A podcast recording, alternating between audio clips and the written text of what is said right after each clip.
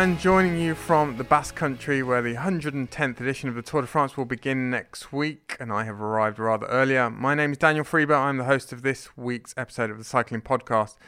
That episode won't start on the same frivolous note as usual, for we and the world of cycling are in mourning this week following the death last Thursday of the Swiss rider Gino Mäder after a crash on the descent of the Albula Pass the previous day in the Tour of Switzerland. Gino was 26 years old, and in his short career, he had already won stages of the Giro d'Italia and the Tour de Suisse, and the Vuelta a España's white jersey, that for finishing fifth overall in the 2021 race. The same year, Gino had also kept an audio diary for the cycling podcast in the Giro. We knew him a bit, admired him a lot, and the connected via the web of comradeship stretches across professional cycling to many individuals who adored him and will be grief stricken for a long time. Our thoughts and deepest sympathy will continue to be with them over the coming weeks against the distracting, though scarcely comforting, backdrop of the Tour de France. After last week's interview with James Gay Rees, executive producer of Tour de France Unchained, the new Netflix docu-series about last year's Grande Boucle, this week's episode was supposed to be a more subjective look at the series by us. You're still going to hear that, but it will come after a first part in which we, that is Lionel Birnie and I, will discuss, remember, and pay tribute to Gino Mäder. So I'm going to say hello to Lionel and propose we just start by talking about our personal reactions last week, Lionel, to the awful news. Yeah, hello, Daniel. Well, my first reaction was one of shock and sadness and empathy, really, for everybody who knew and loved Gino, especially his colleagues in the professional peloton. Um, uh, it's a reminder, not perhaps that we need one of the risks that the riders take, especially in the high mountains, but not necessarily in the high mountains. You know, there is an inherent danger um, associated with professional cycling and after the kind of the first sinking feeling in my stomach when the news kind of flashed across social media um, had sort of subsided a bit. It was just that reminder not to take the risks that riders take on a daily basis for granted. Really, I think we all sort of do that in our kind of um, you know, search for the, the entertainment in cycling. The the flip side of that coin is that there is considerable risk, and uh, it, yeah, it's a it's a tragedy for all of those who knew and loved him.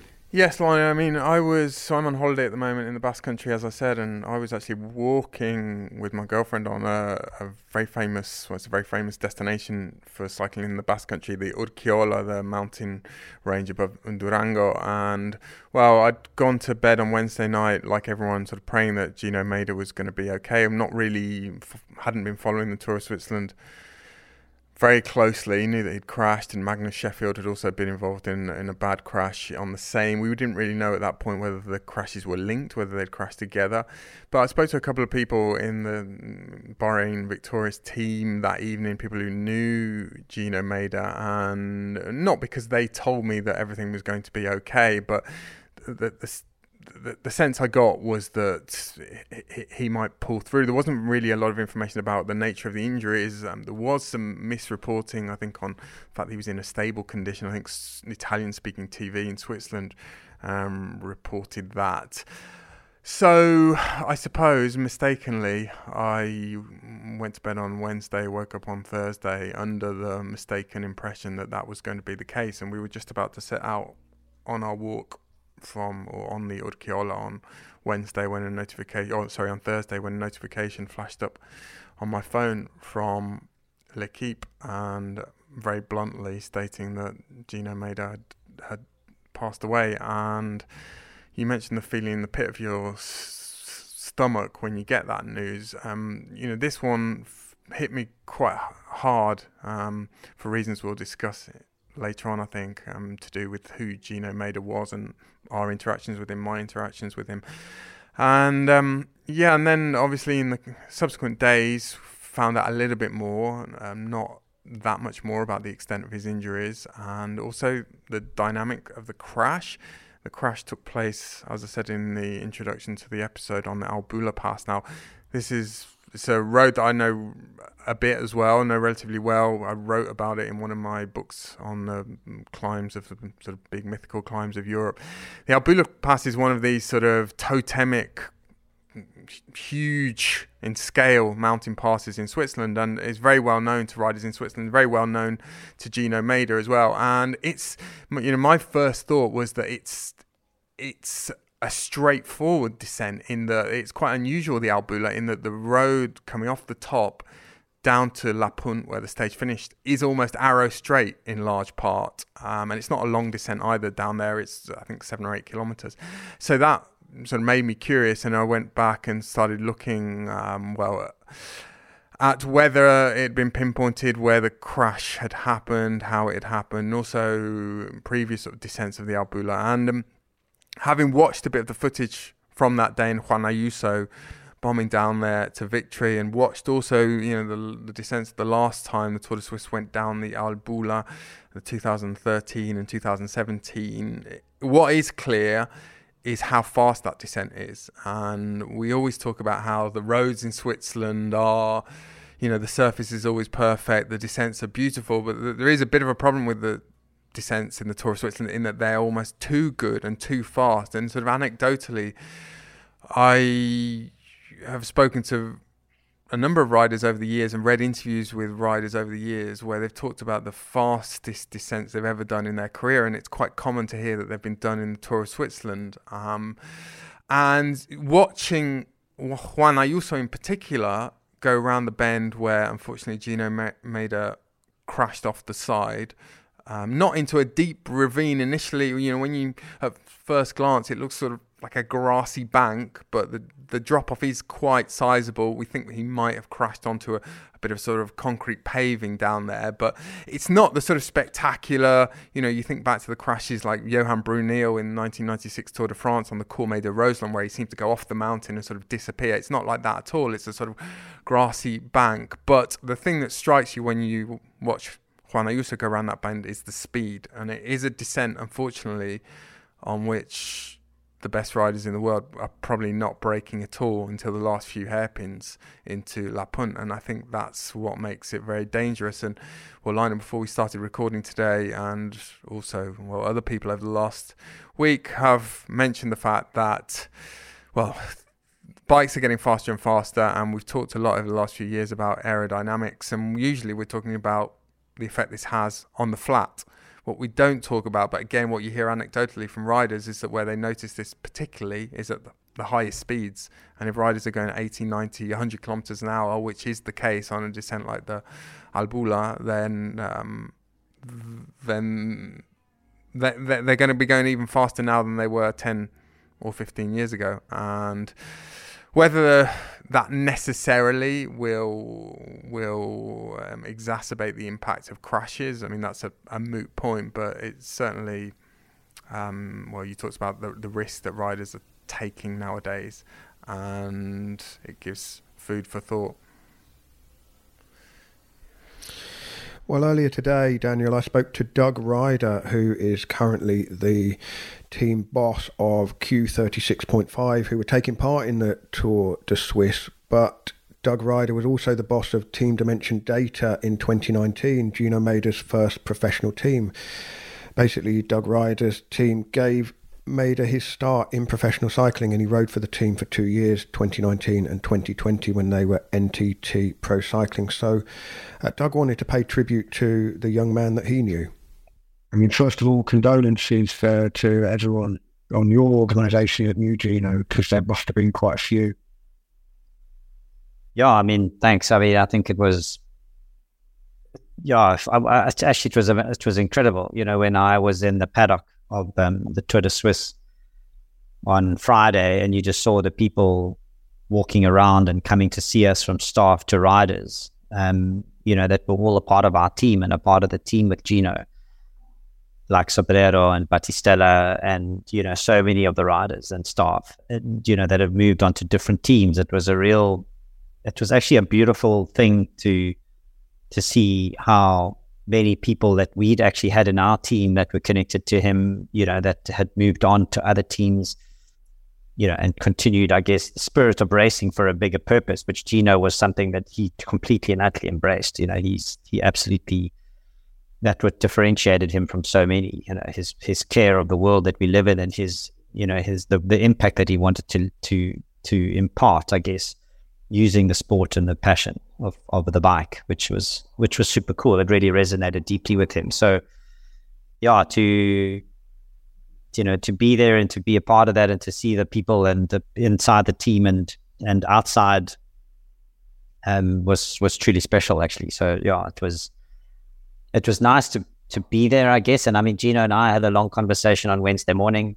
Um, you know, the day before the accident at the start of the race, um, he came past. He's, you know, it's just yeah, it's such a yeah, it was just such a, a special person with a special passion for life, I guess. And um, yeah, it's uh, just incredibly sad.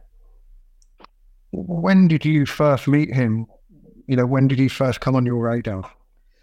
When he was in, you know, 2018, he was racing for a team and did well at the World Championships. You know, he was he rode with Marc Hirschi and those guys. I mean, it was it was an incredible amount of Swiss talent at that time. And then, um, for some reason, Gino wasn't, you know, wasn't a top pick for some some bigger teams and World Tour teams, and and of course then we picked him up um, and signed a two years uh, you know neo pro contract with him at the time, and and uh, and yeah, it was it was amazing to have him in our team. You know, we always had Swiss riders in our team in the past. Um, as you know, our team was always looking for riders from all around the world to you know to get involved and come on board. And uh, and yeah, he was an amazing individual to have as, as as a part of the team. So literally and yeah, 2018 was the time when you know he stepped up into the World Tour. What were your first impressions of him? No, I mean he's a very quiet guy. You know, very thoughtful. You know, he doesn't you know doesn't say things just for the sake of saying things. There's always a process behind it, and um, but super fun. You know, always looking for the the humor and everything. You know, and I think that was you know he never took life too seriously and um, so saw always the good in things and in people, and it was it was a real pleasure. And you know, it was a real pleasure to have him in in the team, and he added a lot of value. But he was kind of quiet, did his thing, um, opened his eyes, you know, used the senior riders for experience um, to learn from. Yeah, super super engaging individual. And I mean, as an athlete, did you did you think he was a special rider as well? Did you think he was destined to go on? Definitely, especially in the second year with us. Um, you know, when he went top twenty in the in the Vuelta, you know, he rode his first Grand Tour with us, and then we know, you know, Gino went on to, you know, the year he left our team, he had an amazing 2021. I mean, he shot the lights out actually, and uh, really came onto the scene in a big way. So he was building each year, which was which was really cool and and uh, without pressure. You know, I think that was something that you know that he thrived in. If you didn't if you didn't put pressure on him and make him the go-to person and just let him be a little bit more free to to race the way he wants to race and to feel the way he feels, then that's where you can get the that's where we feel you know you can get the best or could get the best out of him. I mean, you talked about you know his his his kind of life off the bike, but he, he did have a conscience and a care for the the wider world, didn't he? I mean, he um, you know he didn't make a big song and dance about it, but his um, crowdfunder for uh, or sorry, his donations um, for environmental charities. I mean, that struck a chord with people too, didn't it? Absolutely. I mean, I think it was fun. It was cool. You know, every person he passed or beat in the Vuelta, and he donated money and it was like it might seem insignificant in, per individual, but collectively it makes a difference. And I think that's, you know, that that was super cool. And, and I mean, he got that I think through a little bit from when he was in South Africa and he saw the kids on bikes and the communities that we that we took him through. He loved the bicycles changed lives campaign. He loved the fact that the kids earned the bikes through growing trees, cleaning up trash, going to school, you know, improving their grades. So I think, you know, that's where kind of dawned from. You know, I know when he won the Giro d'Italia stage, he spoke about how the impact of of the bicycle has on the broader world uh, in his interview, um, which was beautiful. It just shows that a simple thing like what we did and what we do, and and his experience of that as a young rider, and the it opened his eyes, you know, and and struck a chord with him and spoke to his values, and it lived with him beyond that. That he wanted to do something to make a difference as a young rider. That was still growing, you know, in terms of the sport and his brand and his values, you know, on the bike. That was pretty amazing. It shows he had self belief, confidence, and just a, a, care for a better world. Yeah, I mean, I thought it couldn't have been a coincidence that the, the cause that he supported was an African reforesting campaign. Yeah, I mean, I when I saw that, I just, I mean, I, you know, that just it just made me even more appreciate him as a human being and um, and the and the the fact that we you know loved having him in our team and how we would you know we would love love to have had him back in our team and, you know that's that's the conversations that we were having just because we we spent a good two years together and we and um, we felt that we could you know continue in that way with him um, into the future uh, which would have been which would have been amazing but as a human being yeah he's he adds value in every situation on the bike, off the bike, um, with teammates, with people around the sport. And uh, yeah, the human level was was large, which was which makes it even harder actually now. A big loss for obviously for his his friends, his family, those who those who loved him, liked him, um, but also a reminder for the sport. If ever we needed one, really, that the risk that these guys took in, uh, you know, I mean, my first thought was Switzerland is so renowned for the quality and of the road surfaces, and it, it, it's um, just a reminder that, uh, that, something like this is uh, never too far away for um, as, a, as, a, as a real concern for the riding. I mean, what's been the impact with with your group in in the week or so since this accident? I mean, it's been it's affected every rider, even if they knew Gino or not. It affected the family of cycling, which is a very, as you know, it's an incredible family. It's incredibly tight knit. It's everyone cares about each other, although sometimes not. you know, I think the pressure to perform, and you know, you forget common sense. I was speaking to some senior riders who have families and kids. You know, you've got a younger generation now that comes through that doesn't have that and doesn't feel they feel a little bit, you know, more, you know, free, I think, and um, and don't look at the consequences of stuff. But you know, common sense has to prevail. Like you can't push people off a wheel going down a hill 80, 90 k an hour. And then, of course, you know, from a from an event organizer point of view, you know, do you have to finish at the bottom of a hill? You know, when you've just ridden up a massive mountain pass. I mean, of course, the villages and the towns pay money, but you can create experiences in the village, you know, post the event, post the stage with the riders and the fans, you know, without having to have a, you know, a race at 100 k hour down a hill, 90 degree bends, and then a finish. You know, I mean, it's it happens in so many races. So I think those are the conversations that need to be had now to say, you know, is it worth it, and do we need that?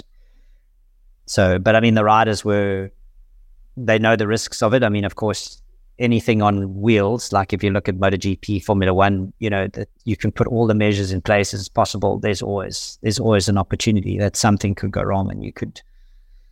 And I think in cycling with the weather conditions, you know, winds channeling through mountains, light bikes, deep section wheels, light riders, 200 k's, concentration levels limited, pressure to contracts to perform, etc. I mean, I think if you look at all of that, it it all has a, an impact on you know on on a, on an individual and and what happens.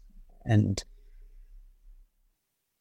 you know and that's hectic. And um and I think everybody's now looking at that very very I mean it's very sad that sometimes something so hectic has to you know to has you know is is the catalyst that opens the can and I think which is which is which sucks but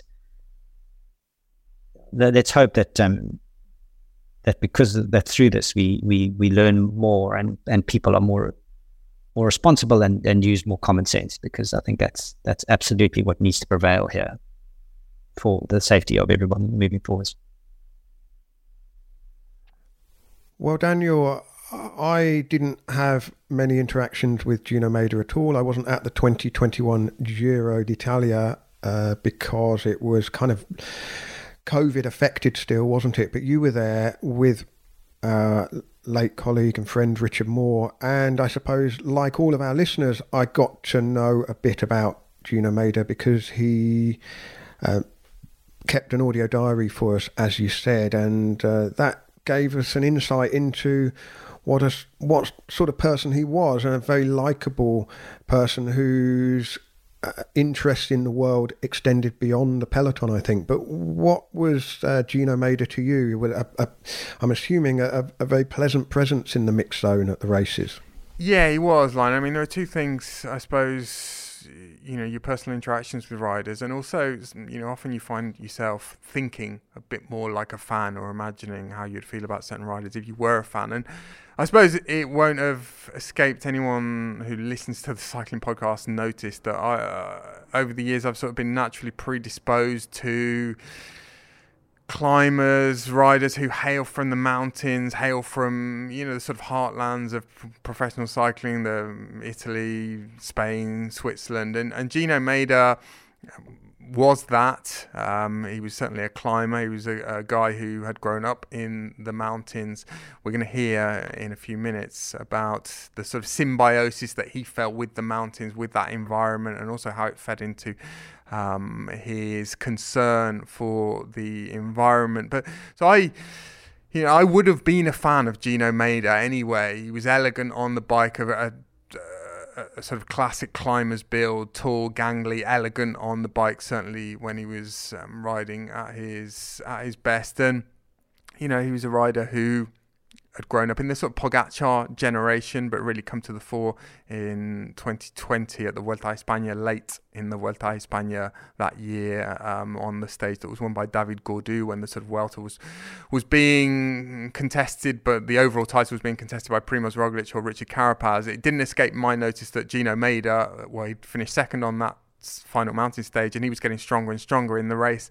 And then the following year, well, it was his big breakthrough at the Giro d'Italia when he did keep the audio diary for us, and at the Vuelta a España as well that year when he rode sensationally, and he was fifth overall, and he was he was a guy who immediately when you first met him and interviewed him who stood out as being different from average your average professional cyclist um, had this fantastic voice that I mentioned a few times in well on Twitter last week when um, my paying my very small tribute to him this um, sort of deep booming kind of baritone voice. And he was incredibly open as well and candid and his candid his candor got him in trouble. I think a few times he talked about his mixed feelings about riding for um, a, a, a team essentially sponsored by a Gulf state and and how that married or didn't marry with his concern for, as I said, the environment.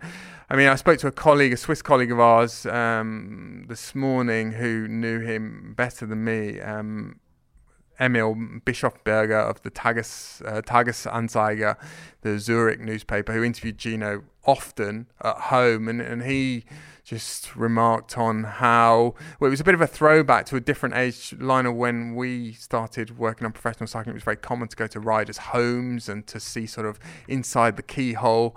And Emil said that that was how it remained with Gino. Um, Emil himself lives in Zurich, and he would often go round to Gino's house and they would talk about a lot besides cycling. In fact, the last time that Emil visited Gino at home was a few weeks ago, and they spent a lot of a lot of time talking about well whether it was a good idea for Gino to to sell his car and to buy a sort of cargo bike with which he could travel to the other side of Zurich for um, d- dog training. He'd recently acquired uh, a rescue, a Spanish rescue dog that he'd called Pello because it had been found in Bilbao, and of course Gino's um, Basque teammate um, who's who he was very good friends with as well. It's called Pello Bilbao, and um, yeah, and this was sort of typical of the wide-ranging conversations that one could could have with this rider. And you know, Bowler Count's a, a quiet rider, as Doug Ryder said there.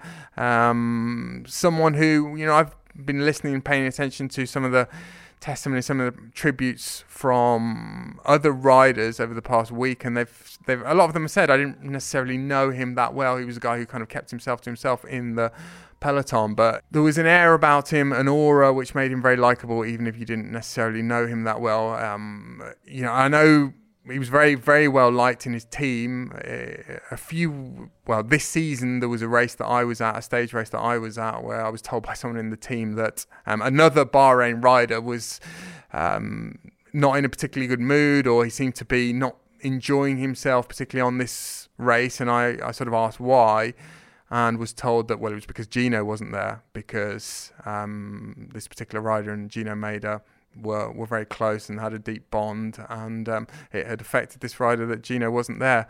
So you know, a rider that when I heard the news last week, obviously you don't want this to happen to anyone, and we have contact with a lot of these guys. But you know, the first thought that came into my head and has kept coming back into my head over the last week, Lionel, is not him. Please, not him, um, because he was someone that really added a great deal to the the constellation that is professional cycling. A really bright light that was gonna that was gonna radiate a lot more, um, a lot more mm, things for us to talk about, things for us to enjoy, um, things for the sport to grapple with. I think you know by by virtue of how willing he was to talk about other issues besides professional cycling and the impact of professional cycling on the world um, over the coming years. And you know he was, he was about to ride his first Tour de France. I think he was he was going to be selected for Bahrain, and you know he was a guy who at his best belonged at the very pinnacle of the sport as well, and we saw that in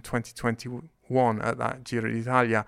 And we're talking about the 2021 Giro d'Italia and talking about pinnacles. I thought we should also hear a bit from Gino Mäder um, just to end this segment and our short tribute to him today. And um, we're going to hear a bit from his audio diary in that 2021 Giro d'Italia. He'd won the first mountain stage, the first big mountain stage of the race, and he was in the blue jersey of the King of the Mountains. And this was his prompt to talk to us a bit about his relationship with the mountains.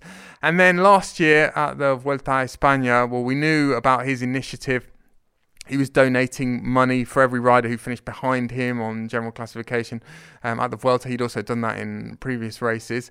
Uh, and he was donating the money to a good cause, again, uh, ecological um, cause. And um, yeah, we're going to hear him talking about, well, this was the, the day after we'd done a long transfer across Spain and it had brought into focus the well, the, the, the, the deleterious environmental impact of Grand Tours in some respects. And you're going to hear him talk to us about how this was a subject that was playing on his mind more and more. Obviously, it's a, it's still a long, long way to go and a lot of mountains to come, which brings me well to the mountains, to to the beauty of it. I mean, yeah, mountains. It's just it's something so nice. It's something so peaceful, but still, it's such a harsh world, and it's incredible how yeah how everything is so close when you are in the mountains and spending a lot of time there and I'd, I'd wish to be able to spend more time in the mountains and to just enjoy pure nature that's that's basically all all it is about. And when you when you conquer uh, a summit and when when you stand on top of a mountain, well, I'm not talking about climbing up a mountain, but by bike and when you walk up there, it's just such a nice feeling, and you feel like the king of the world. So it's it's just so pure. That's uh, that's what I love about and being Swiss, having the Alps, having yeah one of the most beautiful countries due to the mountains. It's just a privilege, and obviously, obviously you feel connected to them. Uh, even though I live in Zurich now, in the flat land, and not having a lot of mountains around me, and not having a lot of a lot of this freedom that they provide you. It's just a different world. It's so much more peaceful, and I, I honestly just love it, and to have the chance to now fight for the blue jersey for the for the best climber is a, is a privilege, and it makes me feel it makes me feel really really motivated for the next um, 11 stages. And gives you a massive goal in mind and a huge yeah a huge chance. As long as we kind of can raise awareness and like show maybe there's different alternatives better alternatives we can just use these days uh, yeah to raise awareness and uh, maybe do everybody do a small little thing to help uh, well to help off, offset the CO2 we well we're gonna emit but uh, well it's not really it's not really perfect in a perfect world uh, that wouldn't be necessary but uh, here we are 900k in a in a car is also not pleasant um, I mean, uh, I obviously I like that they take care of the like riders and they try to make it as comfortable as possible for them. But uh, we soon have to start to think about the world because uh, I think our planet is dying at an alarming rate, and uh, some like some skipping points in uh, in the warming, they they can't be well turned back. That's why we call them skipping points. Um, so yeah, I just feel like we have to start soon, and we have to start really, really um, like strong.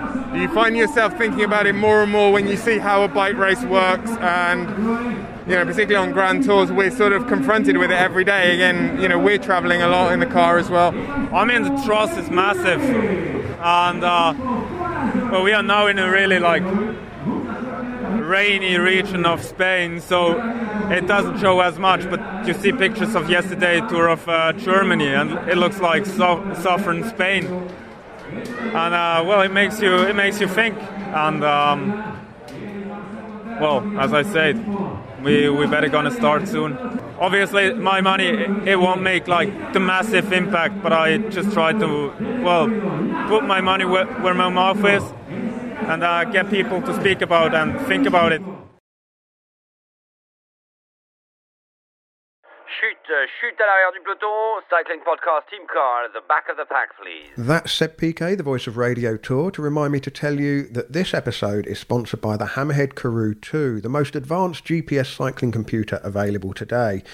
The mapping is second to none. The navigation means you never go off course, and it's the climber feature which I think really sets it apart because it's like having a little road book on your handlebars telling you what awaits you up the road. And when you're struggling on a climb, sometimes that's just the impetus you need to push on to the top, knowing it's only two or three or four hundred meters away, or that the gradient flattens out a little bit beyond where the eye can see. Now, the Karoo 2 is used by the likes of Chris Froome, Justin Williams, Tiffany Cromwell, Alex Howes, and triathletes Flora Duffy and Hayden Wilde. Although I'm not too sure how the climber feature works in the water, it probably doesn't. But on the bike, it's a fantastic companion, and I've really enjoyed using it over the last year or so. And right now, all of our listeners can get a free heart rate monitor with the purchase of every Hammerhead Karoo 2. Go to hammerhead.io and use the promo code CYCLE at checkout. Basically, add the heart rate monitor and the Karoo 2 to your shopping cart and use the promo code CYCLE at hammerhead.io. You won't regret it. I'm really looking forward to getting back from the tour and getting out on the road. Maybe some kind of end of season trip with Simon Gill. Who knows? We'll have plenty of time at the tour to think about our options. Well, Lionel, the tragic news of Gino Mäder's death very much overshadowing everything in professional cycling this week. Hence, I think, as we stated in our introduction, there'll be no news roundup this week.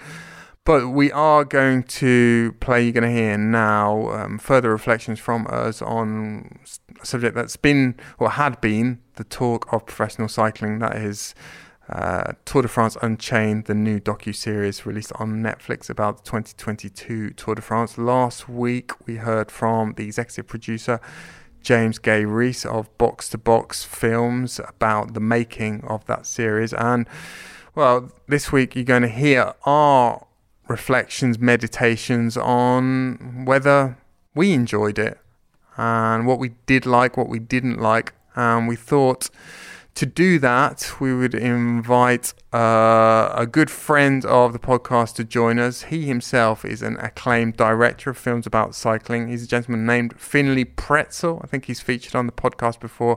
Um, a very good friend of the late Richard Moore. And Finlay was the director of Standing Start. That was his first film about the Scottish track rider Craig McLean.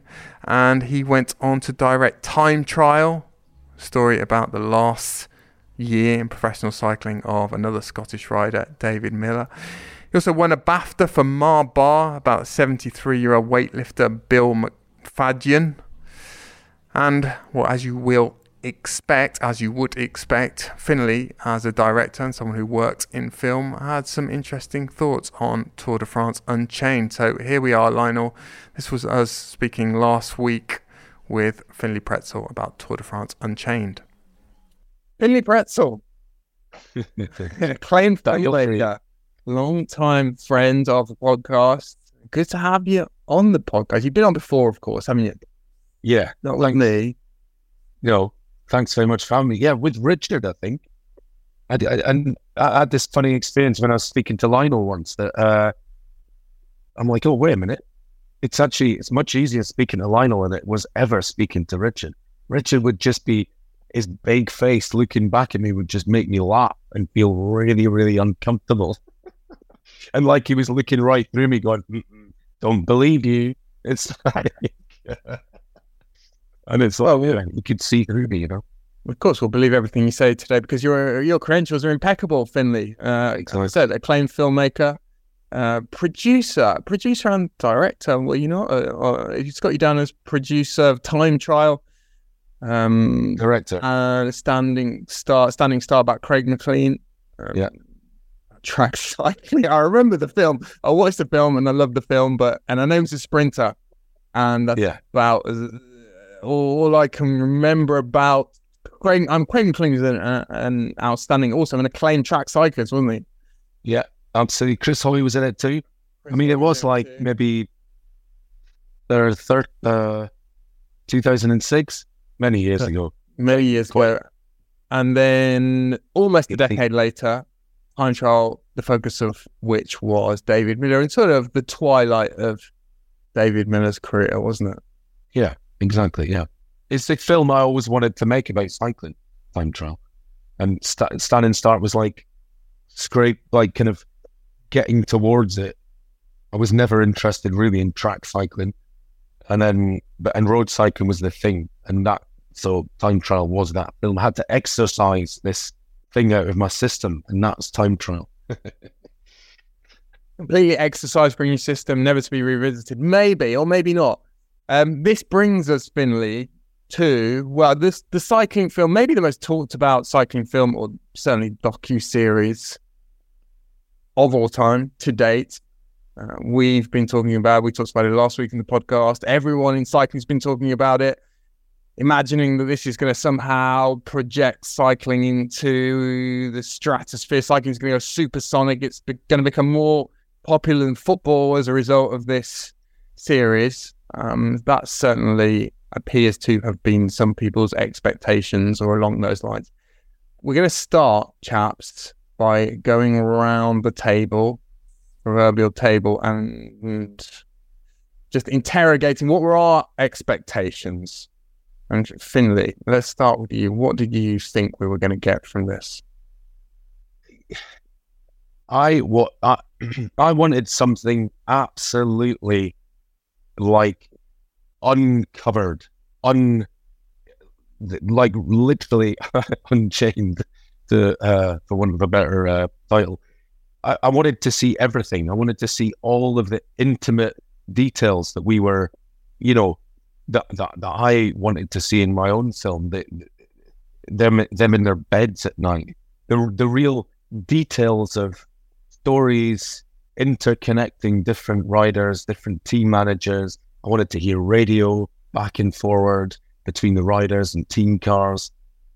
I I suppose I wanted this kind of immersion in this sport, this eight, I don't think it's as much as eight hours, but eight episodes certainly of pure immersion in this world. and and to try and unearth those stories that you don't see unless you dig.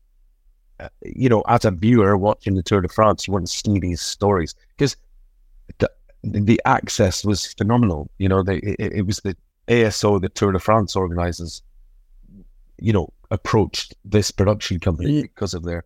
Yeah, yeah I, was, I mean, I was about to say your expectations, and well, there maybe you've spoken more about your desires for it um, rather yeah. than what you expected we were going to get. But they are informed, or they were informed by obviously your experience in the film industry and knowing a bit about the heft behind this project.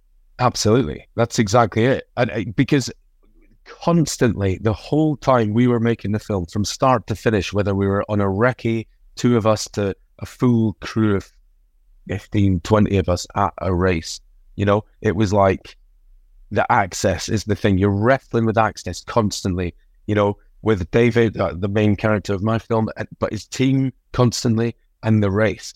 And I remember one moment in our, our film where we wanted to film the a team time trial. I don't know if it was in the Giro or the Tirreno Adriatico. The team time trial. It's like on separate roads, straight road, like on kind of dual carriageway, and we could get our motorbike beautifully alongside it, and we'd we'd kind of pre-arranged this, and then somehow that changed when we were getting ready to film it, and nobody knew who to ask to see can we do this, and you know, it, and it was like that would have been beautiful. It would have been even longer. The time trial scene in my film would have been even longer. No, but to film that in a very controlled manner where is amazing. And I think that's the that's the thing with the this series. It's like the access is like insane. It, and the Tour de France, not the Giro. You were mainly trying to obtain access at RCS's races, weren't you? In particular, yeah, Giro. Exactly. Yeah, yeah, yeah. This is the biggest race. This is the big brother. Big, yeah, but we wrote it off because it was too complicated. Because the maximum amount of race footage that we could get as an independent company, and this is across the board, was 20 minutes of race footage. And my film is all about the race. It's all about being in the race and being immersed in the experiences of the race. So I think that, that so then suddenly you've got no, no, you can do as many hours as you want in the tour, and you have access to this team, the big team, all the team leaders. It's like it's it's it's it's like a feast, you know, for for a filmmaker. It's an absolute feast. But all the time I was thinking, I don't know how they're going to do it. It's extremely complicated to get across these stories, these the motivations, the uh, story arcs of riders, the and I think it's an incredibly difficult thing, even with this huge amount of access they've suddenly got this bigger problem, which is like, how do we tell this story and how do we figure this out? And to whom as well? That's another uh, yeah. question, I think, whether it's to us whether it's to someone who's never seen the Tour de France before. Which I think is a big thing. It's a big question. And I, because I think they, because I've spoken to my, kind of was almost going to work on it. And they and, it, they wanted it to come from a completely outsider's point of view, and uh, to, to be as uh, a kind of this is something exciting that anyone can watch, not just cycling fanatics, you know. So, I know. What about you? I think uh, having watched it all, not quite binged it, I've watched it almost like a stage race, really, sort of an episode a day. In the end, was was how I approached it. I think actually it kind of was what I expected it to be, a kind of uh, a, a, broad brushstroke, um, exciting, um, fast paced compelling in the sense that you do want to go on, you do want to kind of get through it and watch the next one and watch the next one. I, I think it was it was a series made for Netflix viewers rather than uh, for cycling aficionados who already know and understand and watch the Tour de France. And I think in many ways it was successful in making the tour look exciting, dangerous, edge of the seat, thrilling, tactical, intriguing to a degree, but perhaps not intriguing to the degree that I was kind of craving. What I was surprised by, and where it perhaps didn't meet my expectation, was that it didn't really get under the skin of how uh, the various conflicts in the tour work. There was no real sense of, you know, man against man. You know, there was fleeting moments. I think one of the most powerful kind of minutes or snippets in the film is uh, in the episode where uh, they're portraying the battle for the third place on the podium between Geraint Thomas and David Gaudu, and it cuts directly from the Ineos team car. Steve Cummings is worried because Thomas is getting dropped, and he says something like, don't cock it up, G. And then it cuts directly to Marc Madiot in the Groupama car saying, super, yes. And I just thought that actually a race of all these people, you know, trying to, there were lots of there were lots of quotes, you know, they're trying to kill each other, they're trying to do this, they're trying to do that, but there was little in the way of showing that in in uh, in the footage. It, it, it gave the impression of the, the tour being a sort of completely unstructured harem scarum, you know, crashes here, cobbles there, mountains here, descents there. It played with our timeline, and and, and hang on, and I thought that I thought that that made it exciting, but but it wasn't. I thought we were we were going to see the rollout of this of this review episode, I thought we were going to see Kilometer Zero, and you've just jumped straight out to the photo finish. You've told us exactly what you thought about it. You've you've given us the your eighty six percent on Rotten Tomatoes. I thought we'd you know we'd ease in slowly ahead of you tell us what you maybe. You tell the story Daniel by you get to you get to the point you get the headline first and then the then the intro, introductory paragraph and then you you start you know you go and I think that Netflix has maybe uh, helped me kind of come to come to that conclusion really because you know when you when you when I watched the first episode, it did go straight in on a story or on a couple of stories, and it, it tried to pin each episode on on a story. And so, in that sense, I think it was um, it was kind of what I expected it to be. I expected it to be something where uh, there would be satisfying enough for the experts, but it would really be much more welcoming for the layperson who perhaps has watched the Tour de France and thinks, oh, yeah, there's lots of things I don't really understand about it. I think that was the approach. I'm not terribly sure it sort of answered all of those questions that people would have had, but um, well, there we are. That's my two minute, as you say, Rotten Tomatoes review. I can say goodbye to Lionel now. We've um, had his definitive. plenty more to plenty more to say, Daniel. Plenty more to say. Okay, so all I would say about my experience, I'm not sure. You know, I sat and really reflected on exactly what I hope to get from him. But you think about the current sort of palette of, or the current, I suppose, well, the, the filmography as it exists, of which you are a part, Finlay, the films that have been made about cycling. So you go back to, you know, the 70s, which was a, a pretty fertile time, mm, thanks to people like Jorgen Leth. Um, films like Sunday in Hell, but also films like Stars and Water Carriers. And then you think about more recent additions to the genre, which, you know, they came to mind as I was watching this, sometimes thinking, well, it would have been nice to have a bit more of what we saw in, for example, the France Television film a couple of years ago about Thibaut Pinot avec Thibaut, which was very, very intimate. And most people, even if they didn't, don't have access to France Television, they saw the scene of Marc Madiot sitting on the side of his bed, sort of coaching, and pep talking him, and Pinot collapsing in tears. So mm. the, we, we got that sort of body of work that you thought might have informed this production, and also just the resources that you know the feel the the team, sorry, in their social media output that they draw on now. So you know we're very very familiar with footage from inside team buses now, in car GoPro footage. We're very very familiar with, probably too familiar, and that's maybe a slight bugbear I had with this film.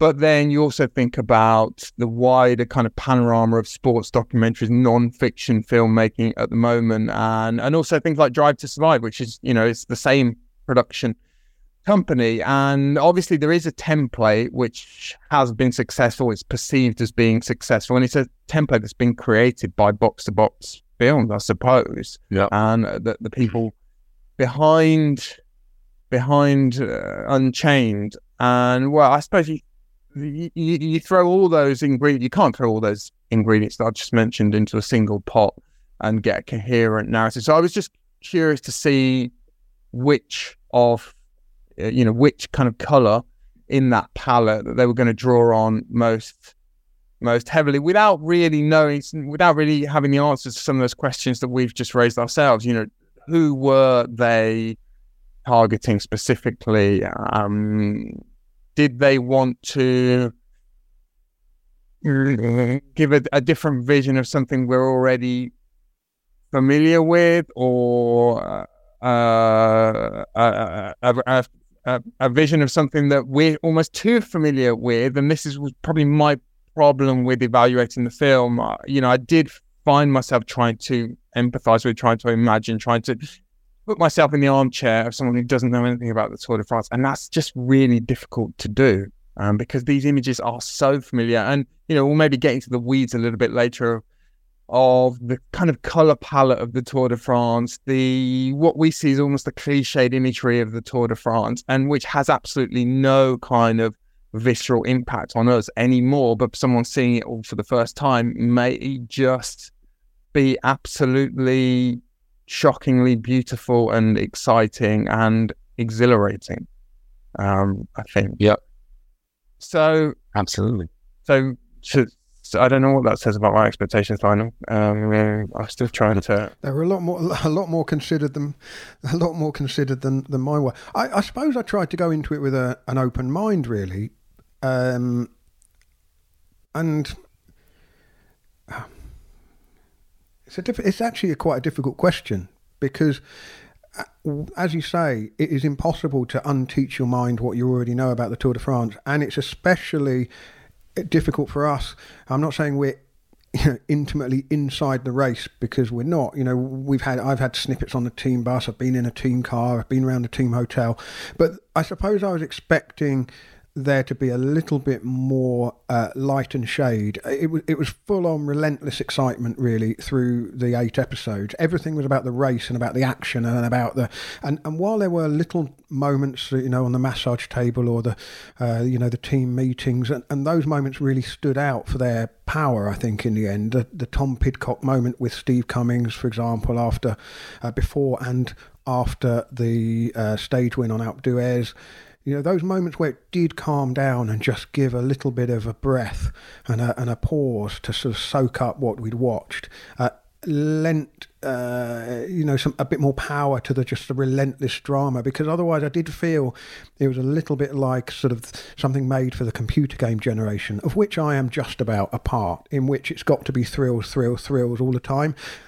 yeah, yeah. Well, yeah but you know, we we think back to we think back to Jorgen Leth films, and I all the way through, I was thinking about the um, the the television sitcom. Not really a sitcom; it's a, a sort of drama documentary. Uh, sorry, comedy drama with Steve Coogan and Rob Brydon, The Trip, which is a you know a road trip of a very different sort to the Tour de France. And in that, they they're basically going on a tour of restaurants, either in Great Britain or in Italy in, in later series. And there are just some cutaway moments where they're checking into the hotel. There's moments of quiet and calm and just sort of ambient noise. There's chefs working in the kitchen. And I think the Tour de France is absolutely rife for that because the Tour de France day starts at dawn and finishes after nightfall and there's more to the Tour de France than just the bit between kilometre zero and the finish line. You know, moments of mechanics working on bikes, you know, suitcases being put in the lobby, um, breakfast being prepared and put on the table, coffee machines whirring, sports director leafing through roadbook. I'm really hesitant to kind of sort of say this as a criticism of the film because uh, basically the filmmakers could say, well, that wasn't what we were setting out to make. But as a viewer, I just didn't have a moment where I could sort of absorb the technicolor and the pace and the frenetic nature of the racing and, and just sort of oh take a beat and then move on to the next story. And I think as a consequence in in the storytelling, um, that made it a little bit harder to identify with the, the, the, stories. You know, Fabio Jakobsen's got an incredibly compelling story of, of the comeback. Um, it didn't really have quite enough space to breathe, but I guess that's the limitations of the format, the length of the episodes, and the fact that, let's face it, Netflix and all streaming, the business model is based on making sure that people, you know, don't press stop when the countdown to the next episode is on. You know, they, they want you to keep watching. And so there's never a moment to sort of just go, ah, that was good. Yeah, I mean, just to illustrate that before we go back to you, Finlay, um, the Jakobsen story, it's introduced really at minute three in episode one, and I was keeping my eye on the clock, and within five minutes, so you get to minute eight, and Jakobsen's been introduced, the story of his crash in Poland's been introduced, Soudal Quick-Step and what they're about has been introduced, Patrick Lefevere has been introduced, Julian Alaphilippe's been introduced, and also a large part of the narrative of the well, the selection dilemma for that team, and that's all in five minutes, and that is pretty typical of the pacing of of the episodes. The Cycling Podcast is supported by Science in Sport. Science in Sport, fueled by science. I mean, Finlay, I- I'm kind of curious from a filmmaker's point of view, how daunting would you have found this? I mean, the brief the brief was to involve I don't know who said and who dictated that this many teams were involved. Um, but the brief was to cover a lot of teams and to cover a lot of narratives, cover a lot of personalities. I mean, how daunting is that, and uh, how successfully did they go about it? Yeah, so like eight teams it was mm. that they had to uh, they had the kind of access to follow. It's, Although they not all eight really figure, no, because no, no, for example, it, I don't know if people have noticed, and I think people will have Bora Hansgrohe are yeah barely in it. If at all. I know. Yeah, yeah. No, it's interesting. No, how daunting? It's massively daunting. You know, I have come from an absolute opposite end of the scale with my film. You know, it's about one person doing uh, race. We don't talk about that necessarily exactly the specifics of that race. You know, so we have, you know, creative freedom to play around with time, what races he's in. Doesn't really, you know, it's not it's not like stamped on the screen. You know, I wanted to capture the experience of racing on the bike. You know, that that's it. The sounds, the smells, the the speed, the kind of uh, unrelenting nature of it. But and you know, I wanted those. One of my favorite things about watching cycling on television, it always has been, on a sunny summer afternoon, is watching the Tour de France, and it just it's meditative, the and it's like, yeah, exactly, and it's like oh, and it's really very peaceful. And I've spoken to many people who aren't into cycling. They that's an element they like, and so I wanted to capture some of that for my film, of course. So this is like the absolute opposite. It's it's feeding you constantly. It's telling you this is what you're watching. Then you're going to go here. Then we're going back here, and then we're going over here. And it's very very. I, but I cannot imagine. And I remember speaking to the, the, the makers of it before they'd made it, uh, she didn't. She wasn't a cycling fan, uh, or she didn't know anything about cycling. She just started researching a year before, and it's like, and she was just like, "Wow, look at this!" And it was the year Cavendish was having his kind of, you know, comeback here at the tour, and it was like, "Wow!" She was like blown away by this, and she, you know, she was gutted. She she missed that. But it's like trying to weave in all of these stories and all of these personalities and all of these emotions. Uh, it's it's i don't know i don't know how you can do it you know? Because i you know in the first episode i think it's Yves Lampaert wins the yellow jersey at the at the prologue is it? And he's in tears and it's like boom off off to the next thing and you're like oh christ i want to i want to see that i want to experience that because it's like that's a moment. That's a that's a that's a a moment of emotion, and it just kind of skips on. And but they have no time. They can't linger on these characters. You know, they they, they just can't. It's not it's not in the the the the makeup of making this series. You know. But that's probably why the moment with Thibaut Pinot feeding his baby goat from a bottle it sticks that really lodges in my mind as a as a moment. The just the time when we had a, a moment to absorb what we've just seen and and there's some punctuation and then we learn just in his in his body language the way he interacts with his with his partner on this uh, on this farm. Um, you know, I think he, he he chastises a little goat for standing in the in the in the food. You know that oh, don't put your feet in there. That's where your food goes. And I was just I learned more about Pinot in that kind of little sentence than you do in hearing him. You know, sat down in a you know a, a really a, a, dark but very well professionally lit room when when they all have to kind of do the talking head bits.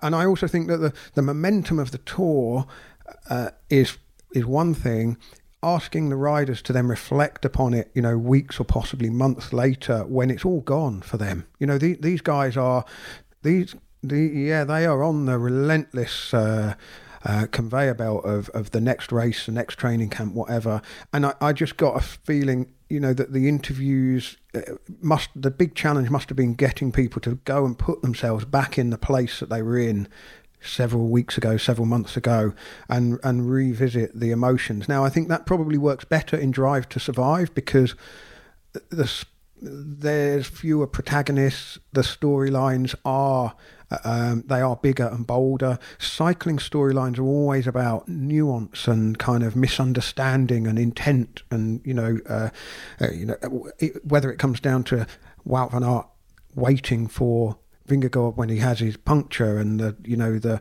uh, did he do the right thing didn't he do the right thing? There was it's very hard to tell those stories after all of the emotion has, has, has drained away from the people involved. And uh, that must have been a huge challenge for the filmmakers I, I, I would have thought. Because I think that the French elements were my favorite I think of the of the series mm. because of this moment of respite. You did feel especially Pinot and his goats. When when and he's on the farm and it's like, oh wow, what a blissful life. What a what a what a what a person. You want to mm. you know you want to hang out with him and cuddle him.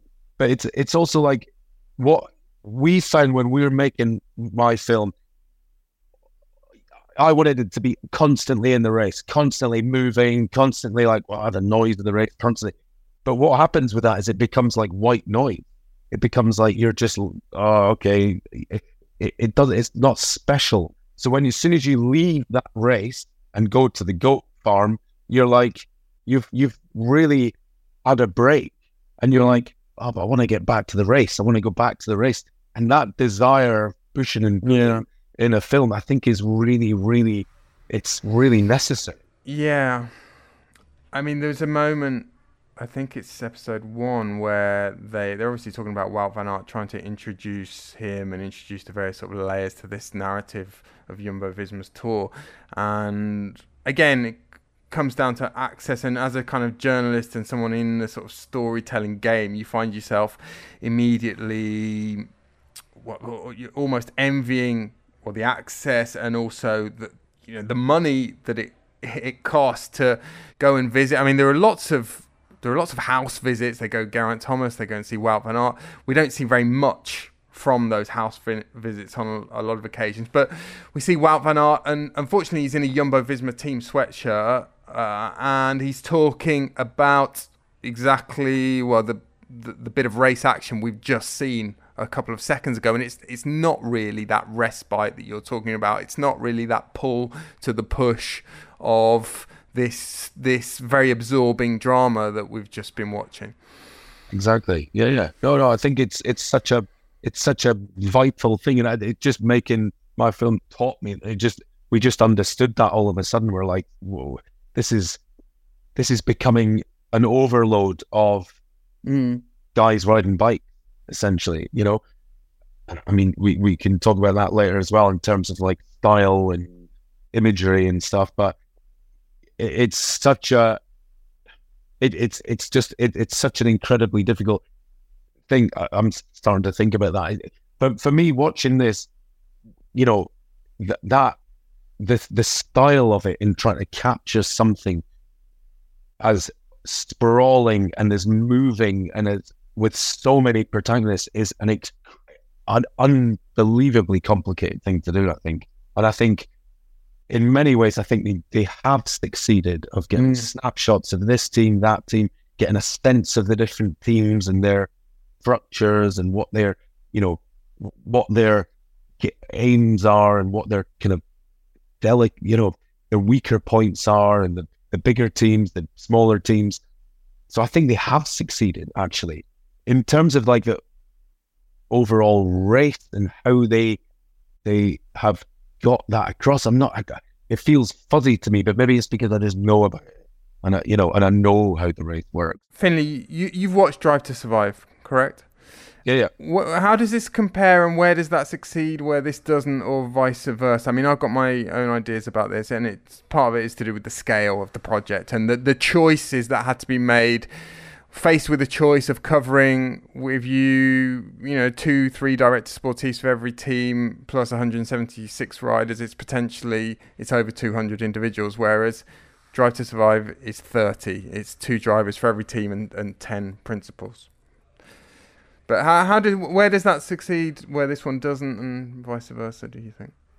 I think it's a simpler format. It's a sim the race, the F F one racing, Formula One racing is a simpler format.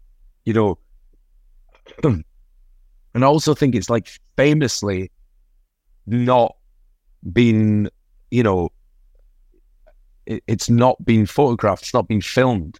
You know, it's it's so such a closed thing. There's so much money involved. Mm. It feels like there's so many like things. There's so much. I, I say this. It's the same as cycling, same with any sport. It's, it's like a hype machine in the background of of stories and money and will they transfer here? It's all micro changes in a way of. There's barely any new riders, uh, new raiders that come mm. in or new drivers. Sorry, yeah, the, I mean, I always talk, we sort of joke about, I coined this idea of the cheesecake of engagement with professional cycling, which is made up of so many different slices. Like some people are interested in cycling because of because they like, as you mentioned, the ennui of you know watching the countryside go by and being taken viscerally to or vicariously to other places in the world. Other people like the equipment. Other people like the emotional sort of jeopardy. Other people like, and there are so many different dimensions to professional cycling more than a lot of other sports, and it's difficult as a storyteller. I mean, so we all have natural inclinations towards one or another. I'm never going to write about, you know, I'm never going to make a write a book about disc brakes, for example, where some people maybe will very successfully and interestingly. But it's difficult to know if you're coming to the sport anew. It's very difficult to pass a which ones of these d- dimensions is the most important, and B, which is the most appealing and which is going to tick the most boxes with the audience that you've been told to target. Absolutely. I, I don't know how you make those choices because it's, mm. it's, it's all about that. It's, it's like, yeah, they, they have this huge access that everyone and they can go anywhere. The cameras can go anywhere, more or less. They can, you know, the, it's a big budget, big machine. Oh, we're Netflix, you know.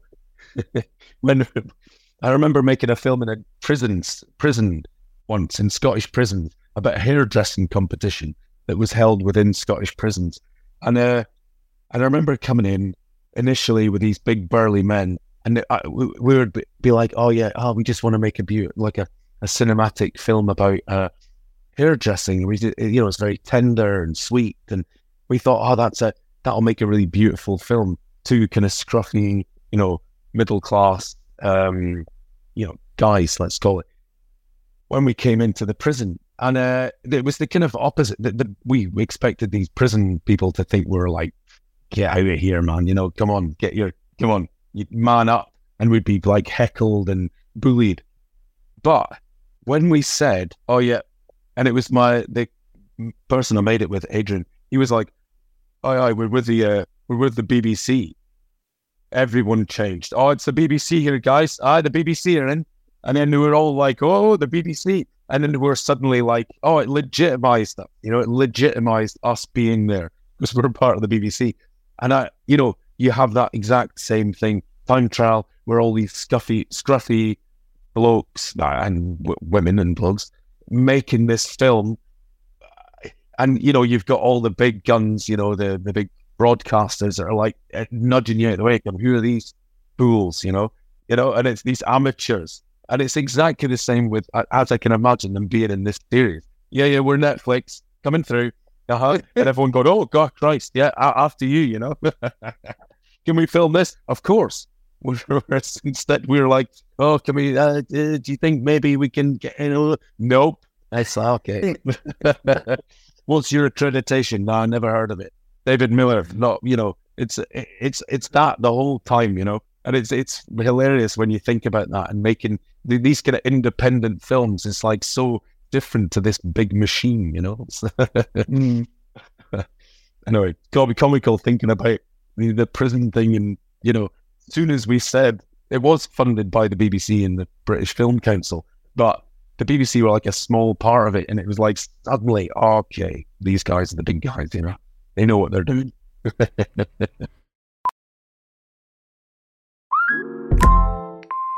Mel, Bry here.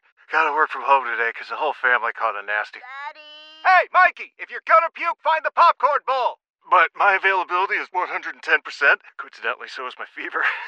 Kidding.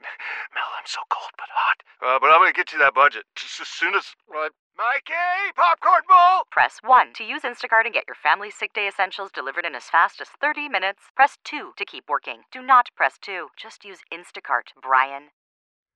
Well, I mean, I suppose we've we've ended up talking about a few things that we we're not that enamored with with the film. I mean, let's talk. In Finlay, you mentioned that the French angle, from your point of view, was one of the stronger aspects of it. Um, what are some of the others that you particularly enjoyed, or you, Lionel? I mean, I thought the most compelling storyline, uh, and it was well handled, was Fabio Jakobsen and the way that that kind of popped. You know, it started off and paid off at the end, didn't it? Because we had the drama of him racing against the clock. I think he only made the time limit by like 13 seconds at Peyragudes, didn't he? And the whole, um, the whole uh, Quick Step Alpha Vinyl uh, staff were on the the, the finish line and, and some of his teammates were on the finish line cheering him over the line. He's right in front of the, the, the voiture balai. Now, again, as a cycling aficionado, someone who knows the sport, I kind of totally got that moment, you know. Um, but it, it did the there wasn't there wasn't like the sort of the ticking clock down. You know, the voiture balai maybe doesn't mean anything to a somebody who's got a kind of passing interest to the Tour de France. But I do think think that story was well handled. They they explained you know the the context coming into the tour, the terrible crash at the Tour of Poland, and then of course you know the the the, the sort of the moment of glory, um, making it to Paris in the first place, and um, and finishing the job on the Champs Elysees. And I thought that it, it captured the the big stories of the tour very well, without having access to Tadej Pogacar. I mean, um, James said to us last week, didn't he? You know, Pogacar is one of the film's big figures, despite not uh, being part of it. UAE Team Emirates were not one of the teams that they were following or filming. And I think when you when he said that, a kind of penny dropped for me and thought, wow, they to tell the story of a Tour de France, a duel between two very well matched riders, and to get that sense of ebb and flow with only one of the protagonists uh, re- included really in the story he, they covered those gaps incredibly well. Yeah. I didn't really sort of notice that at all. No, I think, I think, it would. I think a lot of the storytelling was was done. Like I say, the big broad brushstrokes of the storytelling I thought was was really good. It's just that as someone who knew those stories, I was just craving that kind of next level down. Mm. But I've I've I've got to say it's probably you know, it's probably if they're looking at making a second series, you know, maybe they'll be able to delve, you know, and uh, you know, dig another kind of six feet deeper next time, and then the third series would go another six feet deeper until they really get to the sort of the core of the Tour de France. But I think for a first attempt, they have to um, explain what the race is without falling into that trap of saying over and over again, you know, the, the Tour de France is 21 individual well, races. No, and, thought... you know, they, they, they managed to tell the story of what the Tour de France is with, without having to get the viewer to kind of metaphorically refer to a glossary of terms the whole way through. Yeah, I think the absence of Pogacar would have worked better if he was a sort of shadowy, taciturn Russian villain style, then it would have worked brilliantly. The fact that he's a you know a very jovial and apparently quite accessible, yeah, and and you almost universally popular sort of child star probably didn't do them any favors. But I think you're right. They did they, they, that didn't become too much of a handicap. The other thing is that you touched there on the pedagogical nature of it, and I think they did well with that. I don't think they talked down to the audience too much, and they didn't beat us over the head with constant explanations. Um, I, you know, there were there were times where I thought a little bit of information was missing. For example, in the first episode, there's a lot of talk about how EF education, how badly they're doing, but that's not couched in the context of the UCI relegation fight we just hear that they are doing badly, and Jonathan Vaughters sort of says that the team's existence is under threat, but we don't really know why, apart from the sort of vague idea that the sponsors might put out. But I can, you know, we've all been in that, as storytellers, we've, we've all been in that position um, many times where you know that if you introduce a subject, you know it's three or four minutes later before you've managed to extricate yourself from that rabbit hole and that may well have been the case um, there. And i do think that they did that pretty well um, generally. D- t- telling just enough about how the whole machine works. I think so. And i think i think they they, they just you have to make those choices mm. as a filmmakers you know you can't you know and and you're and it's it's funny as as Lionel said that it's like this series we we have to remember there will be another there will there is a second series getting made. It's like this is just an it's like a which you almost forget and you because it's so hotly anticipated you want this thing to be everything that mm. you expect or everything that you feel you're missing within the sport and you want it to be a celebration you want it to be like oh this is brilliant. Yeah, anyone who wants to know cycling, go and watch that. It's brilliant, you know. Well, Daniel, what about you? I mean, what were the things that you thought really worked, you know, and the things that perhaps didn't work? Kind of the hits and misses of the series. Well, I thought the biggest hit, I suppose, the the most striking one visually, the first time I watched these episodes and watched them multiple times, was how exciting the racing was made to look and how fast and you know some of the images were obviously sped up and sometimes i mean i know it was a very fast tour de france but it looked as though they were going 150 kilometers now and not 45 at the time. And actually just coming back to you know the what we said about it being very difficult to cover very difficult to linger i did find myself or when you were saying that find myself wondering whether the, the dramatic nature of this tour de france might not have served the filmmakers very well here in the sense that there was so much going on on the road that maybe those little kind of asides, those little tangents, the kind of character development in the film possibly suffered um, be- because of that, because there were so many kind of big narratives. Um, and, and, you know, you have to.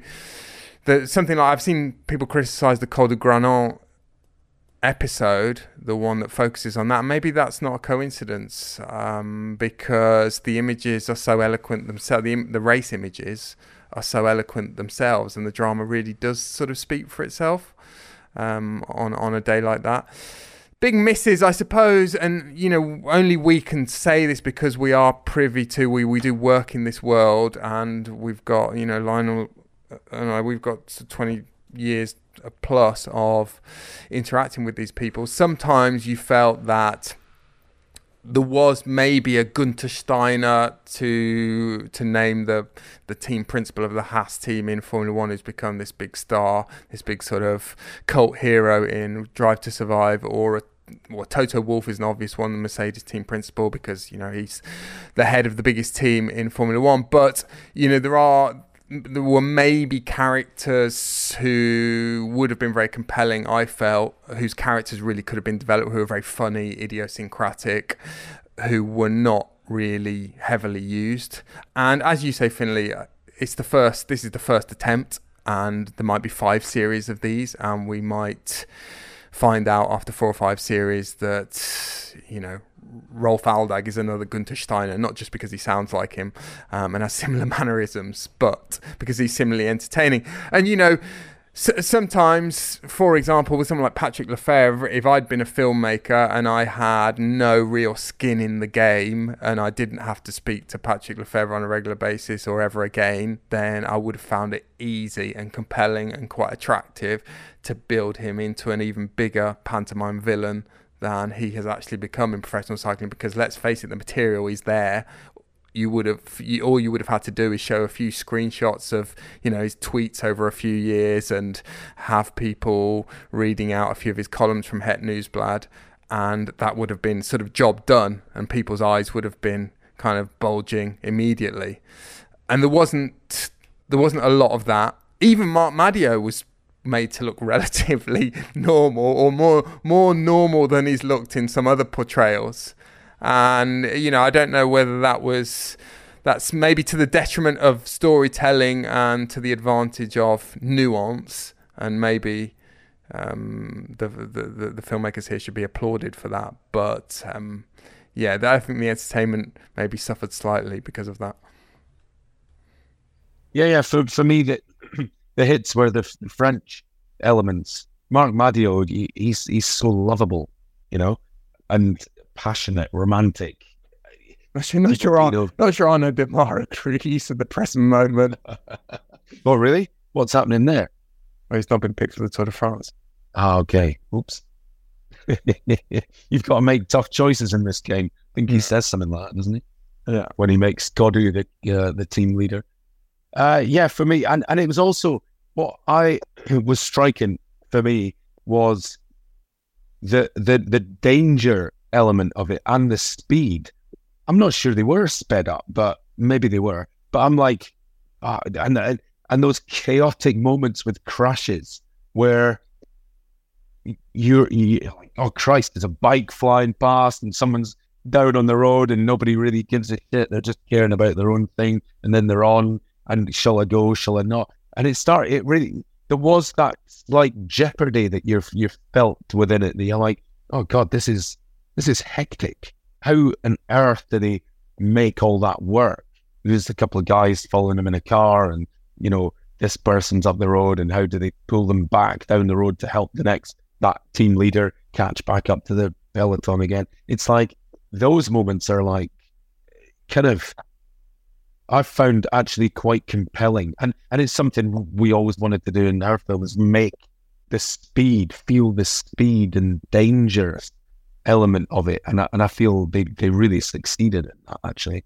And and I also think I, kind of agree with you, Dana. The biggest thing for me is that character development and getting under the skin of these characters. Really, kind of, and this is the the thing. It's that that that luxury of having time. You know, where you know I make those films that that take years to make. They've done that in not even a year. It's kind of insanely fast, you know. And how do you expect to develop those relationships and mm. you know with these riders and going home into their homes with their families? It's it's a huge amount of work to do all that, and it's a kind of subtle thing, but I think it pays in dividends. But going back to that point, if this is the first introductory series, let's call it, the next series they're gonna they'll have a bit more lead time. They'll, they'll, have an experience and they'll have a familiarity, hopefully, with the filmmakers. And now it'll be like, okay, maybe this is to be a bit like it'll be, they'll all develop the story. Their stories will develop as the series goes on, and hopefully it kind of carries on into multiple seasons. You know, but it's uh yeah. So so I think that that that's it for me. Yeah, the character development, but I think it's the the time that that takes to do is is is huge. Mm. Just on the crashes, my my sort of three positives really are they stuck to the you know documentary in the truest sense when it came to the crashes. Bearing in mind you know netflix the demand for kind of drama and thrills and spills and jeopardy uh, it could have become a lot more kind of crash laden I mean, there are always crashes in the Tour de France. There were some pretty notable ones last year. Obviously, that you know right from the start, the time trial, then Yves Lampaert being down on the bridge in Denmark while in the yellow jersey, uh, the crashes on the cobbles. Um, there was a crash into a traffic island midway through the race, but none of that felt gratuitous. It was it was just observed. It was just like this is part of the Tour de France, and that's just it. There was no there was no um, there was no attempt to try and uh, you know you know really amp that up, which I think is a great credit to the film because it could have uh, gone the other way and and and turned the, the that that element of danger and pain into just sort of you know something to be voyeuristic about. Um, and they they struck that balance really well I thought you know between the drama and the danger the skill and uh, you know and the threat of, of something terrible happening. And I think maybe you know having the Jakobsen story right at the start uh, possibly even informed their filmmaking and reminded them that you know uh, when things go wrong in a, a, race like the Tour de France, it can go really spectacularly wrong. So I thought that was very good. Um, and then two other little moments that really stood out for me. Uh, and again, in a series like that, it is the moments you take away, I think, uh, especially when you watch something in such quick succession. Like I say, I didn't binge it several episodes a day, but I did watch it on successive days. Uh, the technique of when everyone's coming in to have their interviews done in a sort of mocked up studio and they ask the rider to introduce themselves and they're kind of there's this sort of uh, well, it's quite a, a, a, well used technique now, isn't it? They show that setup bit, you know, they show the rider or the person coming in sitting down, and Roglic just mocking up the setup. You know, this is this is stupid. I think he says, and, and then eventually sort of introduces himself as Primoz Roglic, cyclist for Jumbo Visma, in the most deadpan voice going. I thought I that was. Just, it, I must. It just I must admit, made a, I, it, it. It's probably the Primoz Roglic you know, Daniel, from working yeah. in TV, really and and I saw I did see his agent, his manager, Mattia Gallien, service station last week on the Dauphiné, and I told him about he had not seen this scene, and I the way I described it to him, it had him well looking slightly, looking as though he um, he had a slight fever. He was getting, he was panicking and mopping his brow, and I had to reassure him that it was all, you know, it was all jovial and in good spirit. And um, yeah, I wasn't going to dent Primoz Roglic's future earnings too much. And and finally, finally, there's a moment. I think it's on the. It must be on the Granon stage. In fact, it is on the Granon stage where the sports director in the Jumbo Visma car just tells Jonas Vingegaard, Pog, Poggi is out of water you know, just the, sort of the cold ruthlessness of just that simple sentence, you know, and uh, that really, uh, you know, whether a, a, more casual viewer would sort of take that on board, but for me, uh, we could become very blasé about the fact that basically the Tour de France is a contest who remembers to eat and drink most effectively on the hardest stages. You know, it can come down to something as simple as that. But just the ruthlessness of being you know, kind of noticing and uh, passing on the information that, that, their biggest rivals kind of run out of water, and that this might be a small advantage. I just it just gave an insight into the, uh, you know, the, the, the the margins and the levels and the motivations, you know, when they're uh, in the the the, you know the key stages of the tour, and that isn't something that you would you know see really from any TV coverage, or you wouldn't get from the podcast, or you wouldn't get from a written piece. And I think there were just a you know, there was a moment like that in every episode that just made me kind of think, ah, you know, that is an insight into the tour that I've not really seen quite as effectively before. Well, chaps, three wine glasses out of five for me. You, Finlay? Bottom line, before we say goodbye? Yeah, I would say we maybe three. Three out of five. Why not three? Surely, surely it should be popcorn. But yeah, I'd say three, eight, three popcorn things out of five. There we are. Yeah, a good three, I would say. Yeah. And and we're a tough crowd, aren't we? Let's face it. Yeah. You know, we're we're more we're... Metacritic than Rotten Tomatoes. no, no, but that's it. You, you are. You were super critical and super, you know, envious of that access and the you know, the, the money, all of that. You know. oh, it, it just it just made me Glamour. think. You know, for just a, a, a, a, fraction of their unused material to turn into a few friends of the podcast specials, we'd I mean we'd snap their hand off, wouldn't we? Yeah. Finlay, it's been a pleasure. We'll have you back soon. Thank you very much. Thanks, Finlay. Thanks, Lionel.